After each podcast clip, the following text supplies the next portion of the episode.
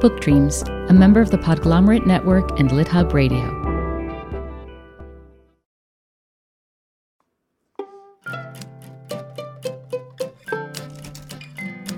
Hello, and welcome to Book Dreams, a podcast for everyone who loves books and has ever wondered about them. I'm Julie Sternberg, author of a number of children's books, including Like Pickle Juice on a Cookie and its sequels. And I am calling in today from the car once again, which we have taken to calling our home office. And I'm Eve Yohalem, also a children's book author. My books include The Truth According to Blue, which is coming out in May, and Cast Off The Strange Adventures of Petra de Winter and Bram Broen. And I'm recording from my son's bedroom. In each episode of this podcast, we explore a book related musing, something we've been dying to know that has something to do with books. Today's episode was Julie's idea. This was months ago before there was any hint of a quarantine or any kind of pandemic.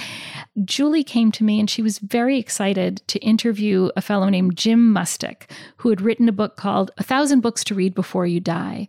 So, Julie, maybe you can explain a little bit more about the book that Jim wrote. Absolutely. I saw A Thousand Books to Read Before You Die in the bookstore and I opened it up and I started reading and I just thought, I have got to own this book because what Jim does is for each book that he's recommending, each of the thousand, he has these fabulous, really well written, really thoughtful essays. And then he also recommends books to read if you like the book that he's recommending. And he has these fabulous indices at the back or indexes, whatever the, what's the plural of index? Absolutely no clue. at the back where he says, things like here are 10 books to read if you want something funny that sort of thing. So i just thought this was an incredible resource. I have here eve um, mm-hmm. i have here an example of an oh, essay. good Should good. I-, I was going to interrupt you and just swoon a little bit because the essays themselves are not just beautifully written they're thoughtful. They inspire you to want to read the book. I can't really do yeah. justice to the way Jim writes, both in the book and in his newsletters. But if you have an example, maybe people can get just a tiny taste. Yes. Okay. So I just printed one of the essays to read from. This is about a book called A Month in the Country by J.L. Carr. So here is what Jim Mustich has to say. A month in the country may be as poised and perfect as fiction gets. Inspiration, atmosphere, and expression harmonize with an ease and expressiveness that leave a lovely, indelible image in the minds and hearts of its readers. Wow. Then Jim summarizes a little bit about the author, and then he says At the outset of A Month in the Country, Tom Birkin, a World War I survivor and a veteran of a broken marriage, arrives in a remote Yorkshire village to restore a medieval mural in the local church. Setting up his summer abode in the bell tower, he is charmed by the blooming countryside even as he passes his days absorbed in resurrecting an anonymous artist's apocalyptic vision. It is, of course, Birkin's own restoration to faith in life that Carr tellingly portrays through a season of consolation and renewal that's enduring despite its swift passage. Simple in outline and wonderfully well written, a Month in the Country is hauntingly beautiful in its effect. So he gives you all the factual information that you need to decide if you want to read the book. But then exactly. he also gives you a flavor of the book. Yeah. He gives you more than that so you know if you need to read the book on a visceral yeah. level. And yes, that's exactly. what's so great. Yes. Well, let me tell you a little bit more about Jim himself, mm-hmm. and then we can get to our interview with him. Jim began his career in bookselling at an independent bookstore in Briarcliff Manor, New York, in the early 80s. And then he co founded an acclaimed book catalog called A Common Reader and was for 20 years its guiding force. Then he was an editorial and product development executive in the publishing industry. So we reached out to Jim, and I was so excited when he said that he would come into the city and he met with us in person and we got a chance to interview him. And we began by asking how he got started with this project. In the early 2000s, a man named Peter Workman, who was the founder of Workman Publishing, published a book called 1000 Places to See Before You Die by Patricia Schultz, which was fabulously successful. He had the idea of doing other books in this vein. And he was aware of the work I was doing at the time, running a book catalog, and he was a big fan of it. And we were friends. And one evening over dinner, he said, You know, I'd like to do one of these books about books, but you like to write it. And with enthusiasm and not enough forethought, I said, Yes, of course. Did And- he include the word 1000 when he pitched well, he the did. project? He did. Patricia Schultz would tease me several times a year saying, How's it going? When are you going to be finished? And I would say, Well, why couldn't you have made it 500 places to see before you die? So, in any case, I signed a contract for the book, and I then spent 14 years working on it. In addition to the thousand books proper, each of the essays has an end note in which I list other books by the same author or other books on the same subject or other books that I think you should try, book recommendations, if you like the one that's on the page you're looking at. Because I knew that many readers would pick up my book. And while I hoped they would discover new reading, I knew the first thing they were going to do is look for the books they already loved and knew. Ah, Interesting. I Um, did that. Yeah, I- every, everyone does. That's what I would do. And so you want to make sure your favorite is in there. It was. Thank oh, you. good. oh, good. When they're in there, I wanted to give people some lead to something based upon that knowledge. So, what else might a reader who liked Jane Austen or Dorothy Dunnett or Dashiell Hammett, what are some other books that they might not know about that would be rewarding for them to discover? All of that work had to be done and collected and kept track of. It was quite an enormous undertaking. And from the beginning, it was difficult. How do you even start? If you imagine walking into a library that's filled with hundreds of thousands of books and going back through history, you're talking about millions of books. Several hundred thousand books are published each year. Do you do it chronologically? Do you do it in terms of the most popular books of all time? Do you do it by some kind of rubric for the most influential or the best books of all time? So, how did you narrow that list of millions down to a thousand? Well, I started to think about how can I make the book useful to a reader? And then I thought about what actually goes into a reading life. I don't think we read all the time in the same way or with the same character or in the same mood. We read the way we eat so that one day we might have a desire for something very healthful. And then the next day, we really want to have a hot dog. And then we read different things at different times of our lives. Good Night Moon and Where the Wild Things Are are in my book. And then you could go all the way to, you know, Joan Didion's The Year of Magical Thinking about grief and death. And I wanted mostly to make sure the book had a sense of the fun of browsing. So the book in the thousand titles, about half are fiction, half are nonfiction. It ranges in time from the Epic of Gilgamesh, which was inscribed on tablets in Babylon 4,000 years ago, to the most recent book in it, which is a book called Life in Code, a personal history of technology by a writer named Ellen Ullman. So I finally said, with those kinds of overarching principles, what if I had a bookstore and I could only have a thousand books in it? And I wanted to have something for everyone. So that sense of the reader and then of the browsing and being on the hunt is kind of really what allowed me to narrow it down. How much did you take into account as you were selecting the books, the background or the demographics of the authors when you were deciding what should be chosen for the list? I tried to get a good mix across time, across borders, across all the elements of identity, gender, ethnicity, race, and so on. Part of the issue is that there are thousands of years where the available material is very limited in terms of who is writing. Now that the book is out in the world, I'm sure you've gotten lots of feedback on the list. Are there books that people are surprised to see there? Oh, yes. Oh, yeah. surprised to see there and more surprised not to see there. yes, tell us. Once people know you're writing a book called 1000 Books to Read Before You Die, you can never enjoy a dinner party in quite the way you did before. Right. because everyone there who's a reader is asking, is this in? Is that in? I knew from the beginning that this book could not be authoritative or comprehensive and should not pretend to be.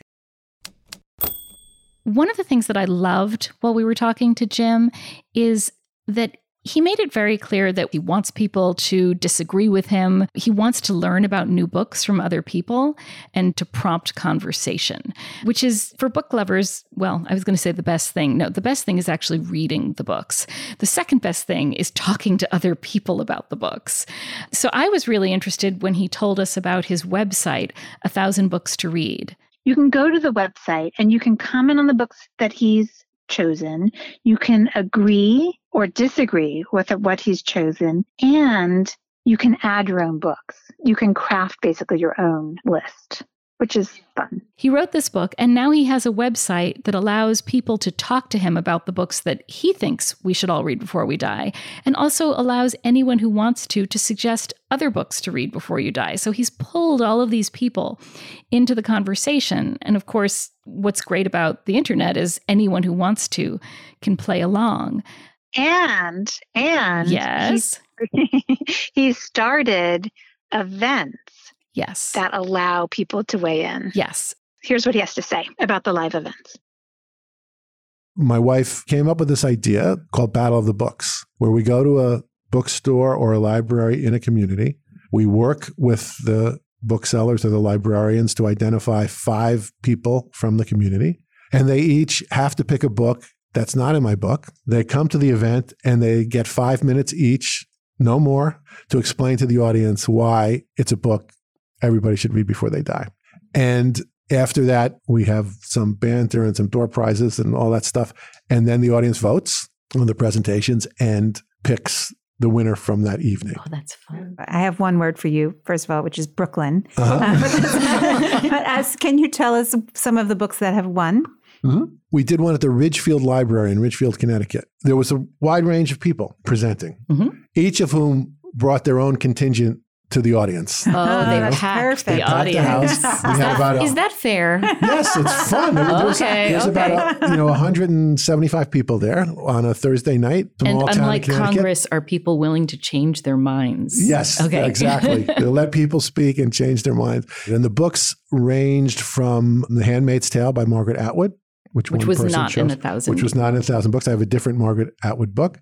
The Right Stuff by Tom Wolfe. I have a different Tom Wolfe book. The Fault in Our Stars. Uh, but the winner was Devotions, which is collected poems of Mary Oliver. So it's wonderful to see these range a of books of poetry won. and then have someone basically champion a book of poetry and win That's over amazing. the house you have a skeptical look on your face I'm, julie I'm what does that many, mean i'm wondering how many people this person brought to the i don't think i don't think it was because the house was stacked the stacking was kind of equal and so his presentation was great. Mary Oliver is terrific. If you choose the right poem to read of hers, everyone wants to cry or breathe deeply or think about their lives. So there's that kind of effect. And the wonderful thing is the audience was so excited by this. Everyone's kind of on this book high at the end of it. People were emailing us all through the weekend afterwards saying, you know, everybody in town, this is what they're talking about. This is real. So it's kind of it's nice to see books take center stage in that way. Oh my God, Julie. A collection of poetry won the Battle of the Books. I know.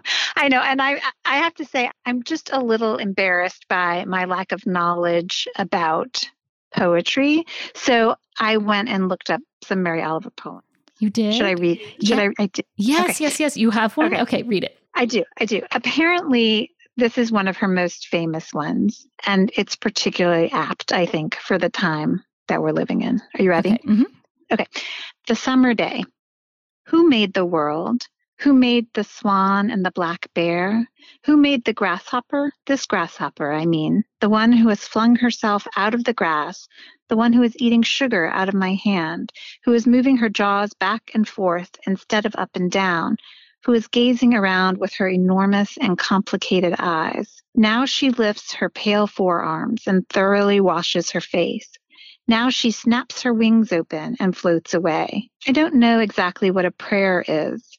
I do know how to pay attention, how to fall down into the grass, how to kneel down in the grass, how to be idle and blessed, how to stroll through the fields, which is what I have been doing all day. Tell me, what else should I have done? Doesn't everything die at last and too soon?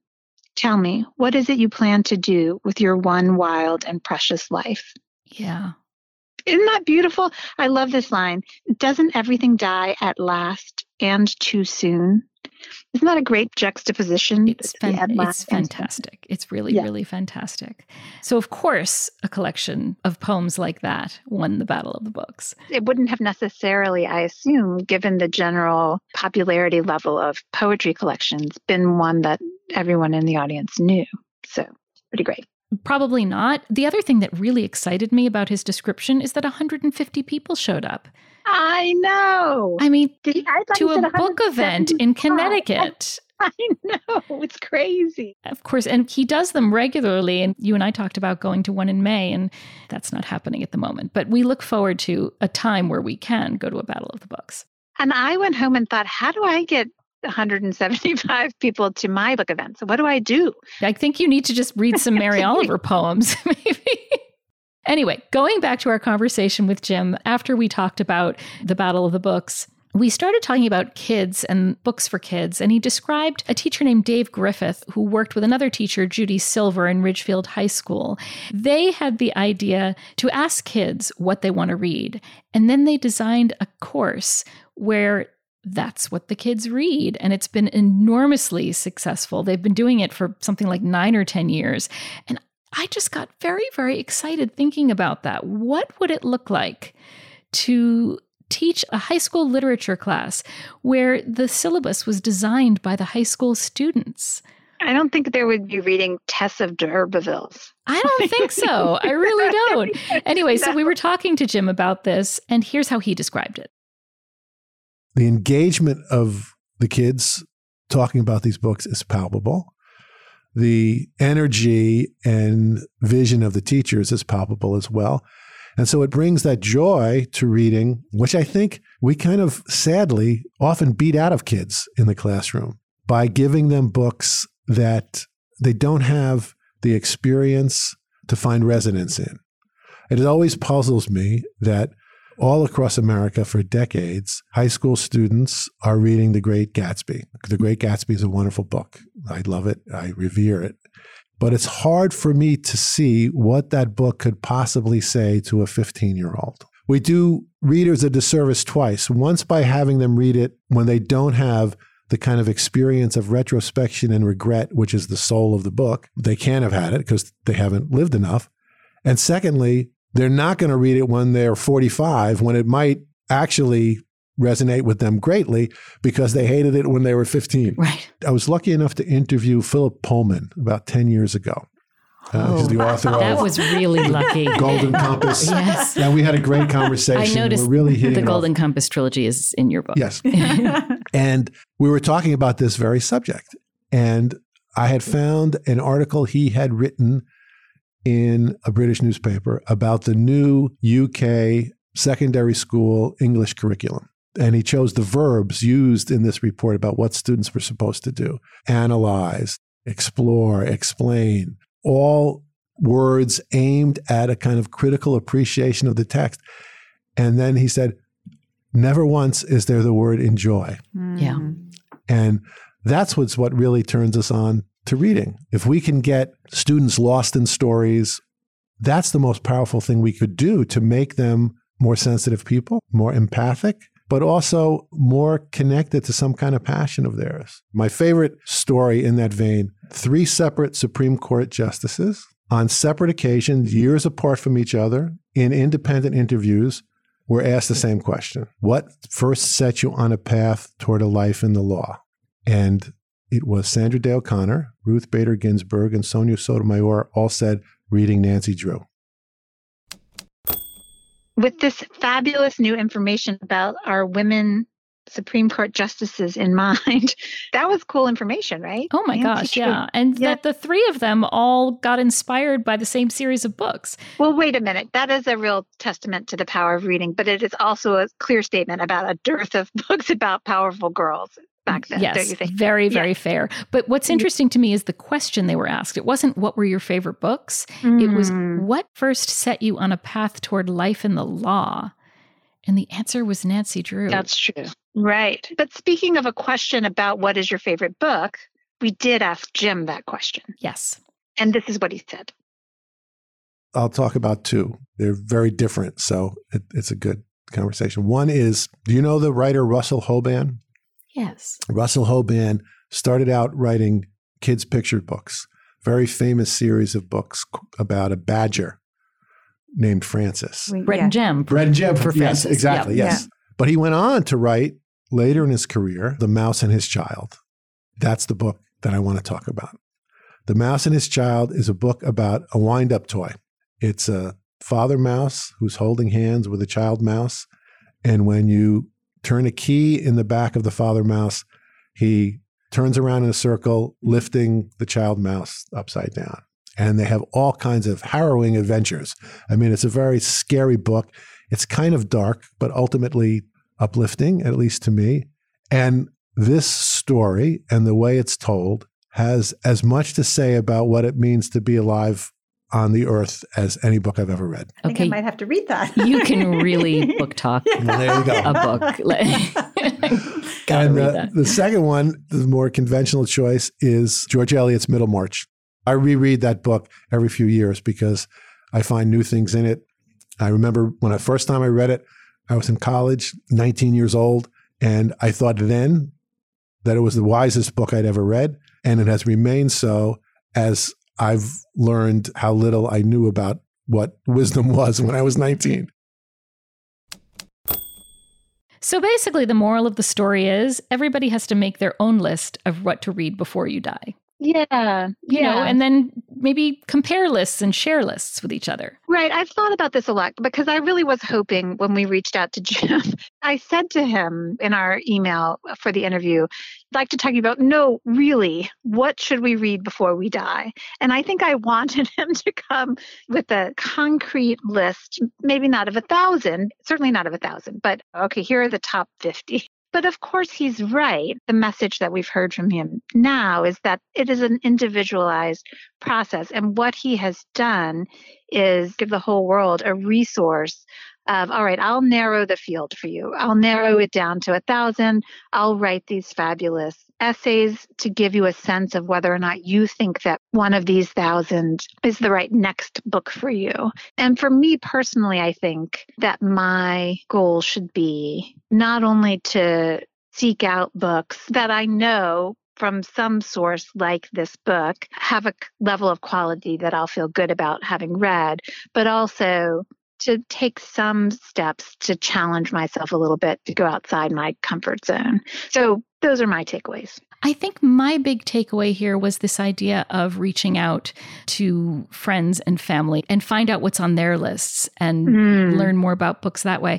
I have a friend who does this incredible thing every year for her birthday. A couple weeks before her birthday, she posts on Facebook and she says, Give me suggestions of books you've absolutely loved, books that have kept you up until three in the morning because you can't stop reading them that have you laughing and crying. You know, so she's very Mm. specific about the kind of book she wants. And Mm. then, of course, lots of friends post and give suggestions. The first time she did it, I think my suggestion to her was Angle of Repose or, or maybe Mm. Crossing to Safety. I go back and forth on those Wallace Stegner books. But people make all different kinds of suggestions. And then not only does she have a list she can read from, but then all of us, all of her friends have this wonderful list of suggestions. And it's so much fun. Yes. Yeah. Well, everyone who's listening, please be sure to let us know if there's a book related topic you've wondered about, and we will try looking into it in a future episode. Also, please reach out to us for for that reason, for any reason, to tell us your thoughts about what are the books you want to read before you die or anything else book related. You can reach us at contact at bookdreamspodcast.com. We're also on Twitter at bookdreamspod and on Instagram at bookdreamspodcast. You can find Jim Mustich at 1000bookstoread.com. He's also on Twitter. And many thanks to our associate producer, Gianfranco Lentini, and to our theme music composer, Maya Polsky. You can find me at eveyohalem.com. And you can find me at juliesternberg.com. And don't forget, if you like the podcast and think someone else would too, please rate and review us in iTunes or Stitcher. Happy book dreaming, everyone. Happy book dreaming. Come listen to Book Dreams with Julie and me.